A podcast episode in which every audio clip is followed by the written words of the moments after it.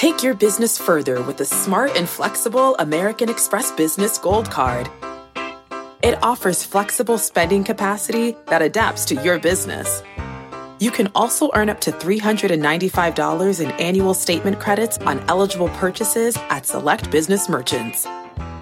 That's the powerful backing of American Express. Terms apply. Learn more at americanexpress.com slash business gold card.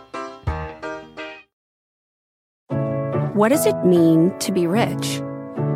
Maybe it's less about reaching a magic number and more about discovering the magic in life.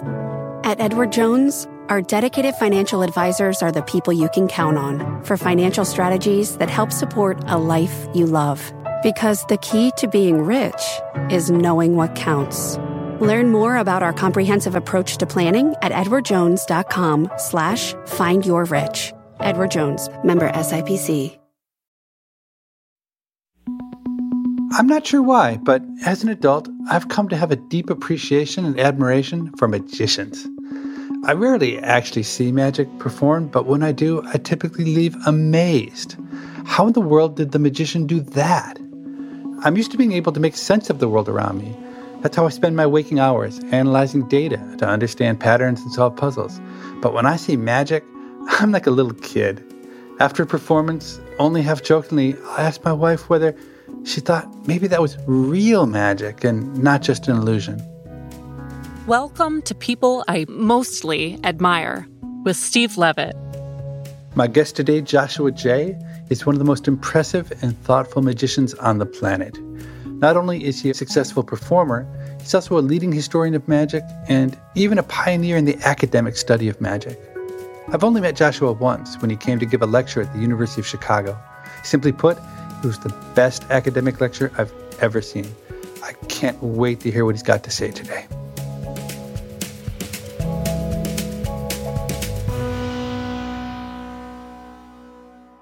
Joshua, I'm so happy to have you here today. I'm so glad you asked. It's an honor, really.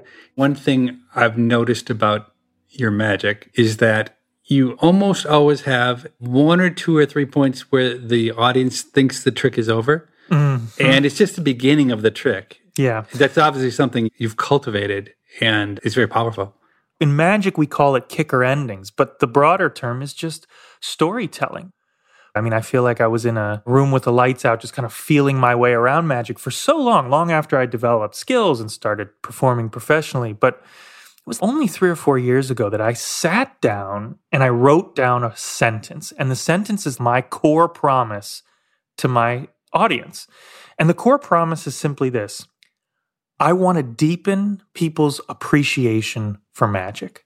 It's sort of unfulfilling for me to do a trick in which the reaction is, wow, or I have no idea how you did that, or that's amazing. I mean, that's relatively easy. Humans are so, so easy to fool. Magicians have every advantage. We have skills that people don't know about. We have the ability to control attention. We have secret methods. We have secret apparatus and technology. It's easy to fool people. But to move people with a story, to make people understand that magic isn't just some silly little diversion, but it can actually be meaningful. It can actually be used to communicate a story or a skill or a point of view. That's my core promise to the audience. Do you like magic or is it just a job for you, a way to pay the bills? you know the answer to that. I'm obsessed. It's a total obsession from the moment I get up in the morning till truly 2 a.m. The only thing I'm doing is something related to magic. Even if I'm reading a book about the human anatomy, I'm reading it to find information that I can use about how the eye processes information for magic. It's a total obsession, a healthy and an unhealthy one, but I never get sick of it. And what do you love best about it? When I started, it was the performing, it was that rush. And I think now it's almost entirely creating new material. That's what drives me the most.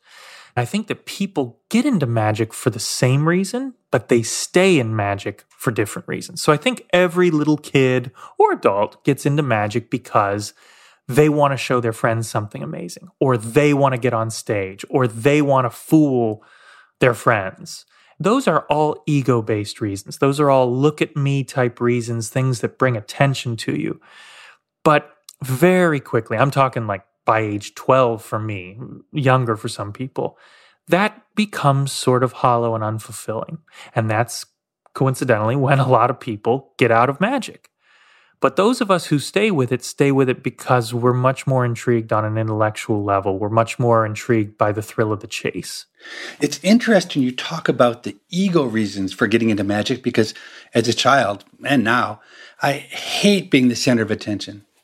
And I've literally never performed a magic trick in my entire life because my worst nightmare is having people look at me and running the risk of being embarrassed. But the joy that I've seen on the faces of amateur magicians is really unparalleled. I'll tell you, Stephen, like truly, I mean, most of the best magicians in the world, from the standpoint of creativity and technicality, like actually being able to do amazing things with a deck of cards, most of those people are amateurs. Those are people who would get nervous if you asked them to do a trick casually in a restaurant over a beer. That's how little they perform because the skill sets are so different, right? Sitting alone, as I do many nights at my desk with a notepad and a deck of cards and brainstorming and thinking of possibilities and pathways and mathematically elegant methods, that is a skill that has nothing to do with being engaging and outgoing and storytelling and being funny. That's just a math problem. I absolutely loved a book called Magical Mathematics written by Persi Diaconis. And rarely have I been so energized about math do you think there's an opportunity to bring magic into the school curriculum to get kids excited about math or science or psychology? And have you seen that done at all? I'm the most biased person to ask. You're asking somebody who's dedicated their life to magic. Do I think that magic should have a bigger role in school? Yeah, like eight hours a day, I'm thinking. Like maybe we can cram in some gym time, maybe a little writing, but mostly magic.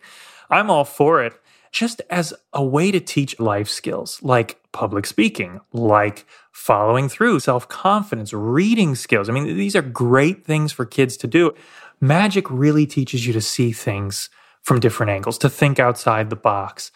It teaches you to communicate ideas in oblique ways, not to just say what you're thinking, but let the audience come to that conclusion. And most importantly, it teaches empathy. You cannot do magic unless you're thinking like your audience. And I contend that you can't be a great salesman unless you're thinking like your audience. You can't be a great teacher unless you're thinking like your students. These are really important skills. One thing about the profession of magic is that there are no barriers to entry. So, unlike the bar exam or medical licensing, anybody can be a practicing magician. Do you see this as a problem? I often say when I speak to other magicians that the original sin of magic is that it's inherently interesting. It doesn't take much in the way of charisma or presentation or practice to fool people. Fooling people is fundamentally pretty easy. You can walk into a magic shop and spend 30 bucks and walk out with three or four truly fooling tricks that you could walk into any group and fool people with. Now, that's problematic from my angle because the barrier to entry is so low. You can't do that if you're a dentist, right? You don't get to do that with singing. But because magic is the art of concealing our skill, anybody, truly anybody, can be pretty good pretty fast. And it's the difference between pretty good and true artistry that separates a magician who's been in it a year with no practice from a magician who's been in it 60 years with practice every day. I used to hang out with a prostitute we wrote about in Freakonomics. Her most thankful moment every day was the fact that prostitution was completely illegal, which meant the barriers to entry were really, really high. Her greatest fear mm. was the legalization of prostitution because that would get rid of her local monopoly that allowed her to create lots of profit. And interesting that magicians have not succeeded in any way, shape, or form in creating a guild or a union or anything that prevents regular old people from doing magic. I mean, they've tried, but it doesn't work very well. You know, there are societies of magicians and there are clubs in every town. And these are magic clubs where you can go and learn magic. But Again, it doesn't prevent just anybody from doing magic. There was a TV special some years ago, and the whole premise was a magician is paired with a celebrity and that celebrity learns to do magic. I can't think of anything worse for the optics of magic than going, hey, everybody, magic is something that David Hasselhoff can learn in two nights, you know? Speaking of our industry and ways that we sort of create or don't create a barrier to entry, I mean, what's to stop somebody from seeing my signature trick and ripping it off? You might think that the solution is patenting it, but actually, there has never been a single example of a magician who's been able to successfully patent and defend a trick. The closest was Teller in sort of a freak case. Teller of Penn and Teller was able to defend one of his tricks that had been stolen. So, why then are there relatively few thefts in magic? And the answer, interestingly enough, is that magic is a self policing industry. In other words, Stephen, if you get into magic and you steal my closer, there is really no legal recourse for me to stop you. And there's nothing to stop you from marketing it and putting a video out on it and doing it on TV. But what would happen if you did that is the magic organizations, the International Brotherhood of Magicians, Society of American Magicians, would probably kick you out agents who book magicians would not want to book you because I wouldn't be on the same roster as an unethical magician. You would be ostracized from coming to conferences. And so the fear of the punishment keeps people mostly in line. That's not to say magic tricks aren't occasionally ripped off and there isn't some ugliness, but magicians want to avoid the public humiliation of being ostracized by their peers and so, without any legal recourse, without any sort of rules or guild, magic keeps a pretty tight ship. Really, what you've described is a community, and it's surprising. We think about communities as being local, but what you've just described is a worldwide community of magicians. And the nature of community is that it allows for policing. It's interesting, it works at that scale. It's one of the many, many ways that I believe magic has changed more in the last 10 years than in the previous 100. And that is this global community that has been opened up mostly by the internet. You don't think of the internet as changing card tricks, but it has. It's changed everything in our industry. After our interview, Joshua did get back in touch with me to slightly amend what he had said about patents and magic because it turns out that there was a magician who succeeded in getting a patent. His name was Horace Goldin, and he did it back in 1923. And what he patented was the device that he used in the now famous sawing a lady in half illusion. Now, Goldin did manage to get that patent, but ultimately it failed to prevent theft in two very different ways. First, think of how many thousands of magicians have performed sawing a lady in half. It's arguably magic's most iconic illusion. So, in the long run, that patent doesn't really seem to have done Goldin any good in protecting his trick. But the second and more fundamental way in which that patent didn't protect theft is that it turns out he didn't invent the trick in the first place. He actually stole it from another magician named P.T. Selbit. So he actually got a patent on intellectual property that he didn't even own in the first place.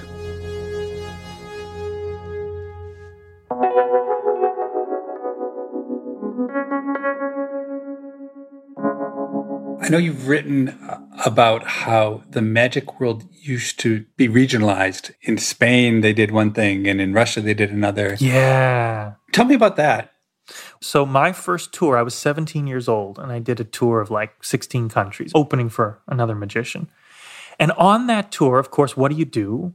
every night after the shows, you hang out with other magicians, you jam. The way jazz musicians go and jam with their heroes in whatever area, I would go to Buenos Aires and I would hang with the great magicians in Buenos Aires. And then I would go to Germany and Japan, and the magic styles in every place I went were totally different. The way they shuffle cards in France is slick and beautiful and fluid and fancy.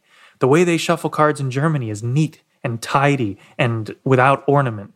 The way they shuffle cards in Japan is slow and methodically. The way they shuffle in New York is rough and hard, and in LA it's smoother. So the reason they looked different was because magic communities were different. The magician that everybody looked up to in Spain was Juan Tamariz. The magician that everybody looked up to in Japan is a guy named Shigeo Futagawa. And because they had different idols, they have different flavors of the way they perform. The internet has localized everyone. Now, everybody is learning card tricks from the same video tutorials, the same five or 10 or 50 teachers, no matter where you are. And in some ways, that's really sad because on my last tour of Japan, when I would go hang with magicians afterward, they would show me my own tricks that I had taught online. But there's a flip side. I mean, this is a prediction now, but I feel very confident about this. The next great magician, the next David Blaine, is going to be a female from Mumbai or a kid from Nigeria because no longer are there huge advantages to growing up a block from the Magic Castle or in New York in a magic club that has 10 of the best magicians in the country. Now, you are one click away from tremendous tutorials and great resources. And all magic books are available as ebooks now. And so, truly, the next great magician can come from anyone who's willing to put in the time and has the creative energy. So, there's a quote in the movie Monsters Inc., where Mr. Waternoose laments, Kids these days, they just don't get scared like they used to.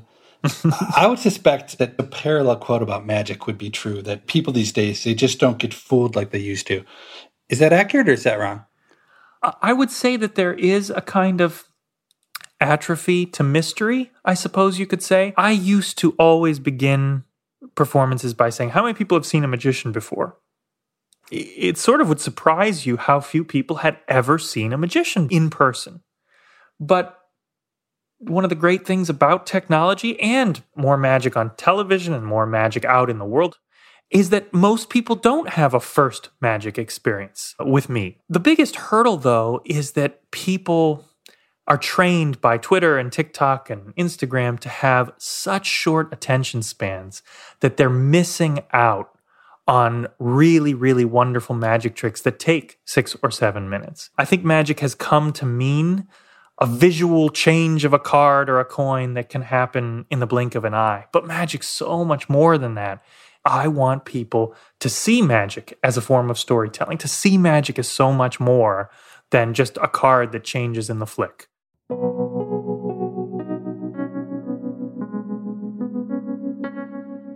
When you perform, are you nervous? I'm not typically. I'm of the belief that nerves don't come from a big audience or a theater full of people filing in or television cameras pointed at you. They come from uncertainty. And part of good training in magic is knowing every outcome front and back. So let me give you some insight that magicians may not be happy I'm sharing, but I'm not sharing tricks, I'm sharing tools. There's a thought process in magic called outs. And outs are impossible to figure out. I mean that because you are not seeing what you think you're seeing. You're not seeing the only ending of the trick. In other words, if I said, Stephen, I want you to point to any object on my desk right now, and you point to a picture frame, and I turn over the picture frame and show you it says, I knew you would point to the picture frame, and you look at all the other picture frames and all the other objects, and there's nothing written on them, you are totally and completely fooled. But the solution secretly is that if you point to the water glass on my table, or the telephone or the lamp, I have a different ending entirely that I'll use, which means that no matter what you're saying, I'm going to do something differently. And outs are used in magic over and over again. So if I'm on stage and I mess up a trick, I have a plan B and a plan C and a plan D and a plan E and F. I'm not nervous because I have outcomes that I'm rehearsed in for every possible outcome. And those outcomes include losing your mic mid show. I've lost a mic in front of 3,000 people. I've lost power in a theater on a cruise ship in front of a thousand people. There are just so many things you have to sweat out and learn along the way that I would say to you, I'm not nervous. When I get nervous is when I'm doing something new. I'm very, very nervous doing something new that's unproven that I don't know the outcomes for. The only time I get nervous now when I'm doing public speaking is sometimes right before I go on stage, my mind is wandering to what I'm going to eat afterwards or who's going to win the basketball game that night. And then I get nervous. I'm like, wait a second, you're about to go on stage in front of 2,000 people and you can't even right. focus your thoughts on what you're going to say. And then I worry something disastrous is going to happen. The word that I think we're sort of fishing for here to avoid that is mindfulness, right? I work this place called the Magic Castle. It's this fantastic private club in Los Angeles full of magicians, six different stages sort of hard to get into formal place. But when you work it, you do 27 shows a week. I mean, it's mind numbing. And you care so little. You get into Groundhog Day so firmly that your mind is wandering mid show to like, I wonder if I have time to eat between this, or I wonder what that Netflix show is dropping tonight. And then your work suffers. One of the ways to achieve mindfulness and magic is to find little benchmarks, little moments that are convincers to the audience that what you're doing is real, even if it isn't. And one of my favorites of these is imagine I'm doing a coin trick. You put a coin in your left hand, but you don't really put it in your left hand. You make it secretly vanish to a secret place that I can't disclose on this podcast. But the idea is you're holding in your left fist nothing, but they think you're holding a coin in your left fist. So, how do you make them believe it's there? A great magical mind once said, check the date check the date. Now, how can you check the date on a coin that isn't in your hand? Well, by miming it. You open your fingers just a little bit and you glance down. Now, you're glancing down at nothing, but you visualize a coin there. But the coin is probably upside down, so you have to contort your wrist a little bit and crane your neck, and you just check the date 1968. Okay, good. And now you open your hand and you show it's gone. And if you see a magician who checks the date before the coin vanishes versus one who just opens his fist, you'd be astonished at the difference in conviction of one versus the other because you find these ways to stay with it. Okay, this is the part where I check the date. This is the part where I look somebody in the eye and I really listen to what they're saying. I find those helpful. You're listening to People I Mostly Admire with Steve Levitt and his conversation with magician Joshua Jay. After this short break, they'll return to talk about Joshua's academic studies of magic and creating illusions for the blind.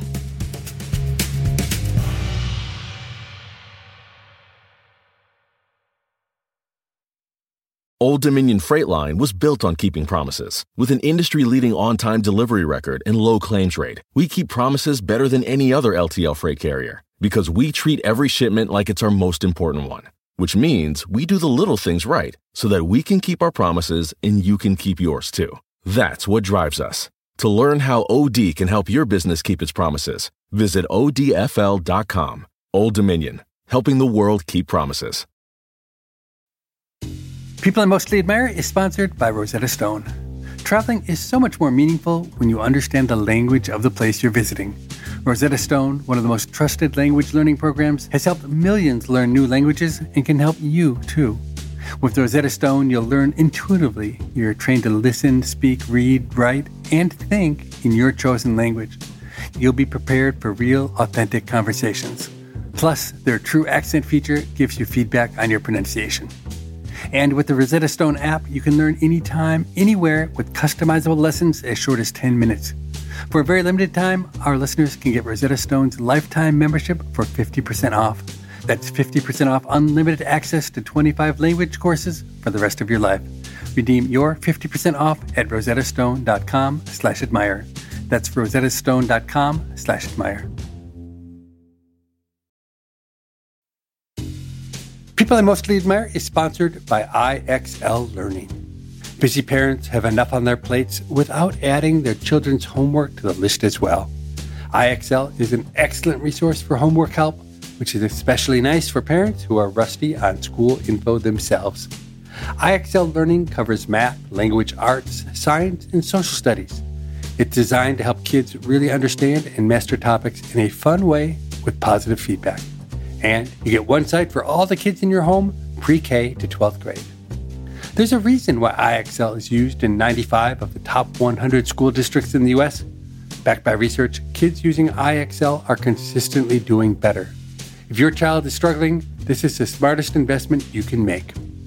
A month of IXL costs less than an hour of tutoring, so now you can get your child the help they need at an affordable price. Make an impact on your child's learning. Get IXL now. And people I mostly admire listeners can get an exclusive 20% off IXL membership when they sign up today at IXL.com slash admire. Visit IXL.com slash admire to get this effective learning program at the best price. On May 10th, Kingdom of the Planet of the Apes is coming to IMAX and theaters everywhere. This summer, one movie event will reign. It is our time. They stole my village. I know where they're taking your clan. Bend for your king. Never. Kingdom of the Planet of the Apes. Only in theaters May 10th. Tickets on sale now. Rated PG 13. Some material may be inappropriate for children under 13.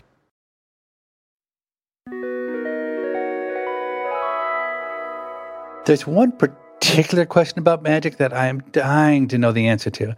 And I'm almost afraid to ask because it has the potential to offend maybe 2 billion people. But I'm going to try it out anyway. But before I get into that, I want to first ask Joshua about his academic research on magic. One of the things that I think makes you really unusual for a magician is that you aren't just a performer, but you're active in so many other facets of magic. So, for instance, you've been involved in academic studies of magic.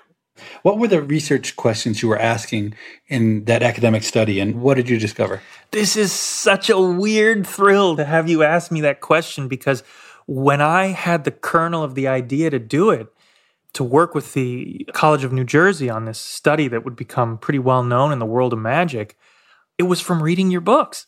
It genuinely, and this isn't lip service, came from a place of how come magic doesn't have its own freakonomics like results? How come we don't have these shocking answers to questions we thought we knew the answers to? So, because of that, I wrote down questions I eventually wanted answered. The way it happened was I was hired to do a show for the psychology department of College of New Jersey. And so there are, I don't know, 250 kids in this hall, and they had all been assigned to read a book called Sleights of Mind, which is a book on the neuroscience of magic. And I did my show, and afterward, they were asking great questions.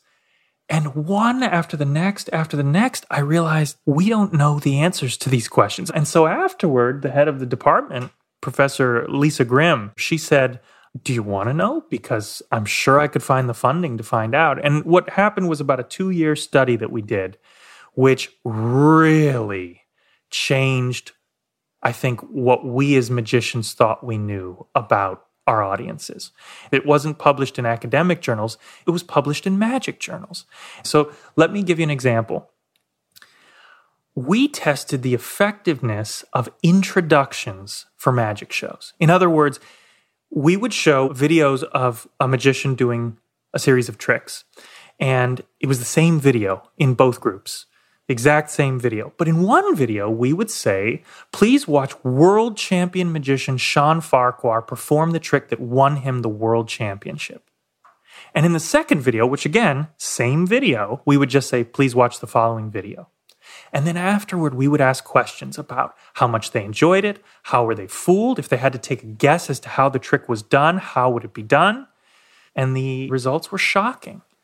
People enjoyed the same video about 50% more when they felt they were watching an expert. Can you imagine that? Just from somebody saying they won the world championship and you're about to see something that is peer selected by other magicians as high caliber work. That made people enjoy the same video up to 50% more. So, absolutely, that has been my experience. Whenever I'm going to go on stage, I try to make a prediction as I take the stage of whether the presentation will go well or go poorly. Okay. And one of the most important factors I put into that is the introduction, how the person who introduces me introduces me, but also the audience's reaction to it. I've historically put a lot more weight on the reaction the audience has to the introducer, but since I stumbled onto your study, I'm much more precise about how I get introduced it's really what we want academics to do, which it almost never does. You did this very narrow study to try to answer a question that you were interested in, but I was able to take that result and in a completely different domain, I now use that to my benefit. So tell me about this. How do you do that now? Do you sort of carefully craft the words of the introduction and then give it to somebody to read or do you go over it with them? It used to be if someone said, How do you want to be introduced? I would just say, I don't care, whatever you have. Exactly. Now I point them in the direction of, Oh, here's something that somebody used before that worked out really well. What was interesting was the people who watched the clip with the introduction guessed less accurately as to how the trick was done than those who didn't. In other words, we were forced by the numbers to come to the conclusion that having an effective introduction made people figure out the tricks less successfully. And the only thing I can hazard a guess on is if you feel you're in the hands of a true expert, a wildly wonderful magician, then you sort of submit to them. You sort of say, I'm not going to even try to figure this out because it's not going to be of any use because this person is really good. Whereas if you just say, please watch this magic trick, a lot of people go, okay, hit me with it. Let me see if I can figure this out. And your guard is up. But isn't that fascinating that just an introduction makes people guess less accurately to how the tricks are done? So I live that every day. There was a time not too long ago when nobody knew who I was. I relatively quickly went from being a total unknown to being kind of notorious. And my thinking process and my insights did not change at all in that short period of time. But how people reacted to me changed right. dramatically. I got like a hundred IQ points smarter mm. overnight by virtue of Freakonomics being public and everybody anticipating that what I would say would be brilliant.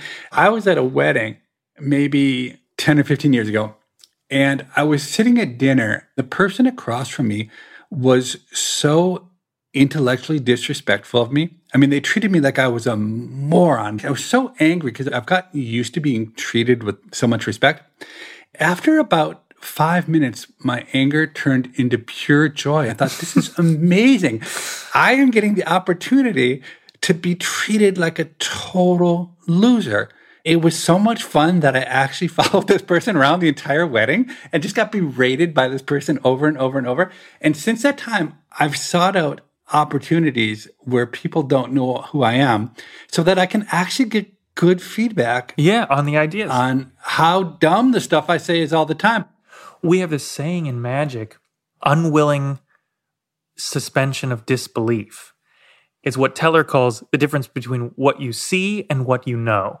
So you're seeing something on stage, you're seeing a ball floating, and you know balls don't float. And therein lies the magic that you're forced to suspend your disbelief.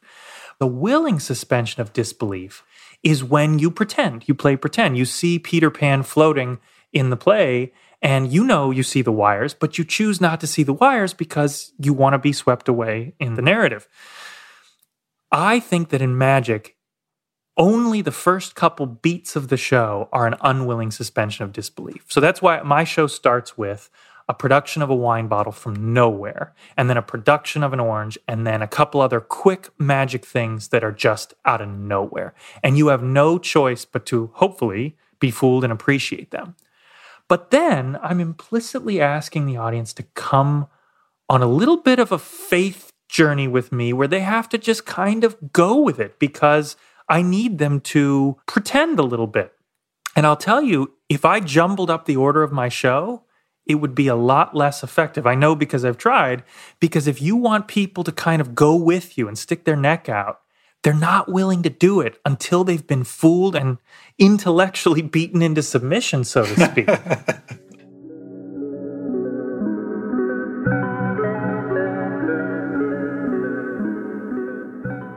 now, you have tried to develop tricks for the blind.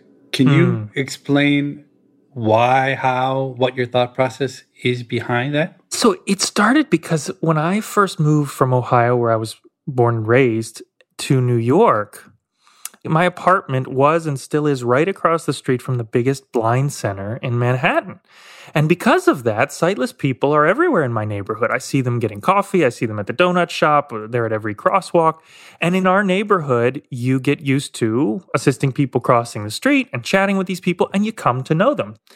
I just realized one day that a sightless person never gets to experience magic. And that just struck me as so weird and so tragic that it's just one of those things like looking at a painting or watching a sunrise that a blind person will never get to do. And as a creative challenge, I wanted to try to devise a trick that could be experienced by a blind person. So the first realization is that, okay, if they can't use their sense of sight, they have to experience magic in a different way. And that could be tactily, but it could also be intellectually. We could fool their mind. With that as a starting point, I devised a trick that would become what I call out of sight. For a long time, it was my closing piece. And when I performed for a group of blind people, I constructed a whole show and I learned a lot that day about what works and what doesn't work. But it was incredible. I don't mean to get dramatic, but some of the facilitators, it was at a school, were crying because they were saying, you know, magic is just not something in the landscape for these people. It's just not on their radar because they were never able to experience it. And to have them holding coins and count the coins from hand to hand and be amazed by that was something new to them. I took this trick onto a show called Penn and Teller Fool Us, and I was performing it for Penn and Teller, who obviously have the use of sight. But I was able to tell this story, which is kind of a cool just awareness sort of presentation, and I fooled them with it. So, Penn and Teller, of course, are a famous magical duo, and on their TV show, magicians are invited to perform their magical acts, and then Penn and Teller try to guess how it was done. And only about one in 10 people who go on that show are successful in fooling Penn and Teller. Did you expect to fool them, or were you surprised? You know, it's funny in the reality television sphere they do such a thorough job of programming you not to try to care. I must have heard the phrase, you know, the show's not about fooling them, right? It's just a great showcase for you and great magic. But it's a little bit like the coach telling the high school basketball team it's not about winning. Like it is about winning. And I will tell you, I love Penn and Teller so, of course, I was surprised and flattered, but I thought I had a really good shot at it because, I mean, I don't want to give away too much for your listeners, but if you go and watch the clip, it's a card trick that starts sort of the same as any card trick, but in the end, something happens that doesn't happen in any other card trick. And then I give the deck away. And that's the part that's like, well, wait a minute. If you had a trick deck, maybe somehow, but I give the deck away and it's totally examinable. This is a crazy question. I once heard it argued that perhaps Jesus was a really talented magician and had pulled off many of the miracles in a magical sense. Have you ever thought about that? That's a crazy left field question. I love it. I took a class at university, The Founding of Religions, and we read this book, The Kingdom of Matthias, about alternate messiahs in and around the time of Jesus Christ. And they all practice tricks. I mean, I, I don't want to offend anybody here. They all practice tricks that can be simulated by conjuring tricks in contemporary times. In other words, water to wine is a trick that would have been used in basically all civilizations at that time. Walking on water, you know, I know they say that it often can be the illusion created when walking in a desert when they create that oasis of hot air rising it can look like ripples in water. I don't have any specific insight as to whether Jesus was really good with a deck of cards, but what I can say is a lot of the so called miracles he became known for are contemporary conjuring tricks. Yeah, no comment. I don't want to get into trouble yeah. by making any comment. But um, wow, can you imagine the implications? Obviously, there's no way to prove it one way or the other, but imagine it were proven. Yeah. What what the implications would be for modern society? Well, and remember, if you fast forward just a little bit in history, there is a demarcation point when we separate so-called black magic from white magic. So you separate demonic magic, spells, hexes, ordaining of the gods from conjuring tricks. And in the West, we sort of put that at the year 1584 with the publication of a book called the Discovery of Witchcraft by Reginald Scot. And this was a book published that exposed magic, but he had the ultimate great excuse for exposing magicians' tricks because he said implicitly, I don't want to have magicians burned at the stake. In 1570s, in England, in Elizabethan England, you could be burned at the stake for doing a trick like water to wine. You could be burned at the stake for doing conjuring on the street because they didn't separate that from witchcraft. And when he published this book, they said, look, it's palming. Look, it's just, you know, the anatomy of a chicken. It looks like the head comes off, but it really doesn't. And that sort of started this separation of conjuring as entertainment instead of conjuring as a method of controlling people.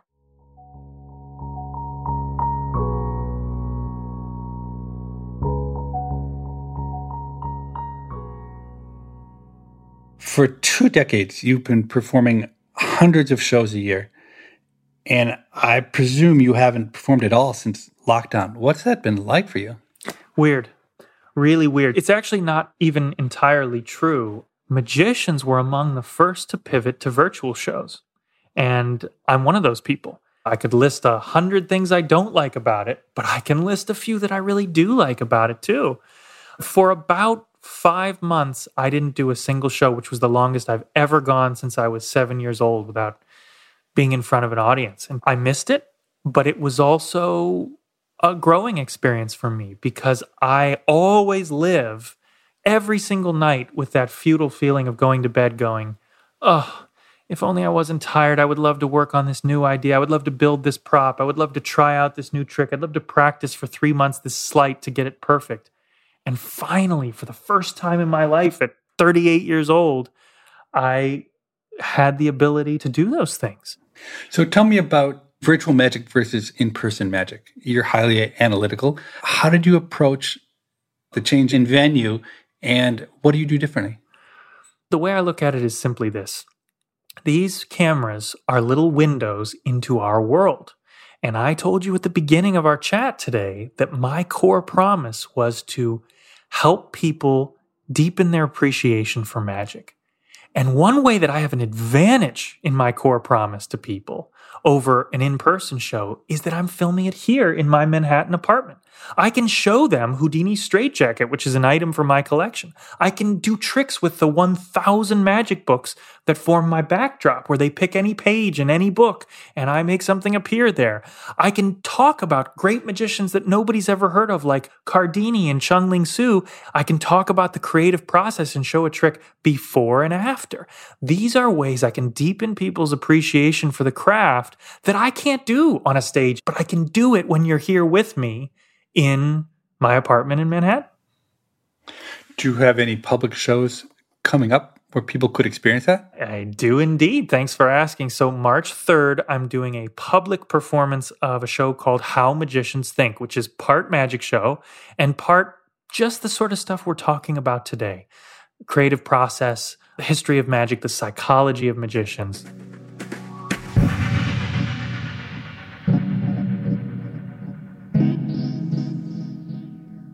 So, the last question you have followed your passion for 20 years with an intensity that's almost unbelievable. Do you have advice for someone with passion for an activity that is a non traditional career path, which won't lead to riches or fame for them? My advice is just two simple steps. The first one is the test. And the test is is it a white hot, burning desire in you that you have to do this every day? Is it a compulsion? Is it an impulse? Is it the lens you see the world through? If the answers to those questions take you less than one millisecond and it's a resounding yes, then you can move right to step two and you know you need to follow your passion at whatever cost. I jump out of bed in the morning to get back to whatever I was doing at 2 a.m. That's how much I love whatever I'm working on. If you love what you do and you have that passion, then the only question is how can you live a fulfilling life with it? And for me, I could never be fulfilled as a performing magician. For me, what makes magic the ultimate career is that I get to write about it and publish books. I get to speak at universities. I get to invent tricks for other magicians. I get to consult on film and TV. I get to perform my show. I get to make toys with magic principles. There's an endless amount of things that I'm working on at any one time that make it such a cool job and a three dimensional job. And I would just hope that whether it's collecting puzzles or painting or whatever it is you follow, that you'll find a way to see it in three dimensions. Young people are often told they should find something they love and pursue it with everything they have. I've never really liked that advice. The problem is, when you're just getting started with something, whether it's magic or economics or even a new relationship, you just don't know very much about the object you've fallen in love with. And as you get to know it better, what you initially loved often proves illusory or fades in importance. I mean, I still pursue the thing I love over something more practical every time. It's a great place to start, but it's only a start. To create a lasting love of something, you have to make it your own. Or as Joshua says, make it three dimensional.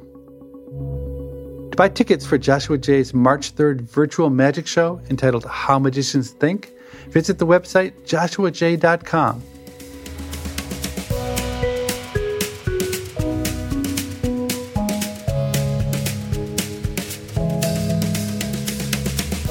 People I Mostly Admire is part of the Freakonomics Radio Network, which also includes Freakonomics Radio, No Stupid Questions, and coming soon, Sudhir Breaks the Internet.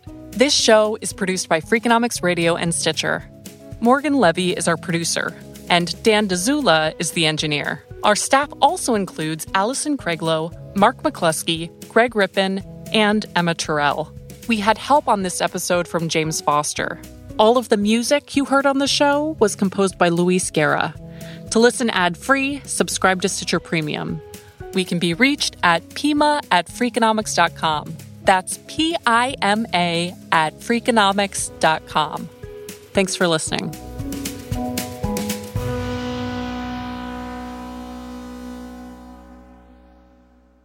When you close your eyes and think magician, I don't even have to guess. Everybody thinks of a guy, he's probably in a tuxedo, he's probably middle aged, he might have a mustache, and he's probably got a top hat. Stitcher. Life is a highway, and on it there will be many chicken sandwiches. But there's only one McCrispy. So go ahead and hit the turn signal if you know about this juicy gem of a detour. Save big money and start your spring project with help from Menards. We offer a huge selection of Bonnie plants, veggies, and herbs to plant at home and grow yourself. Right now, all four and a half inch Bonnie plants are on sale through May 5th. Head to the Menards Garden Center to get your garden growing and check out our weekly flyer on menards.com for all the great deals happening now. Save big money at Menards. Here you are, BPMs high, sweat dripping, body moving, tongue panting. You're working hard, real hard, and you're thirsty. You need vitamins, nutrients for peak performance and energy. And your plants do too. Aw, I mean, just look at the little guy. Water soluble plant food from Miracle-Gro is full of essential nutrients. Just a little scoop into your watering can, and boom, instant feeding and bigger, more beautiful plants. It's kind of like a sports drink for your plants. You may have to suffer from heat, but your plants do not.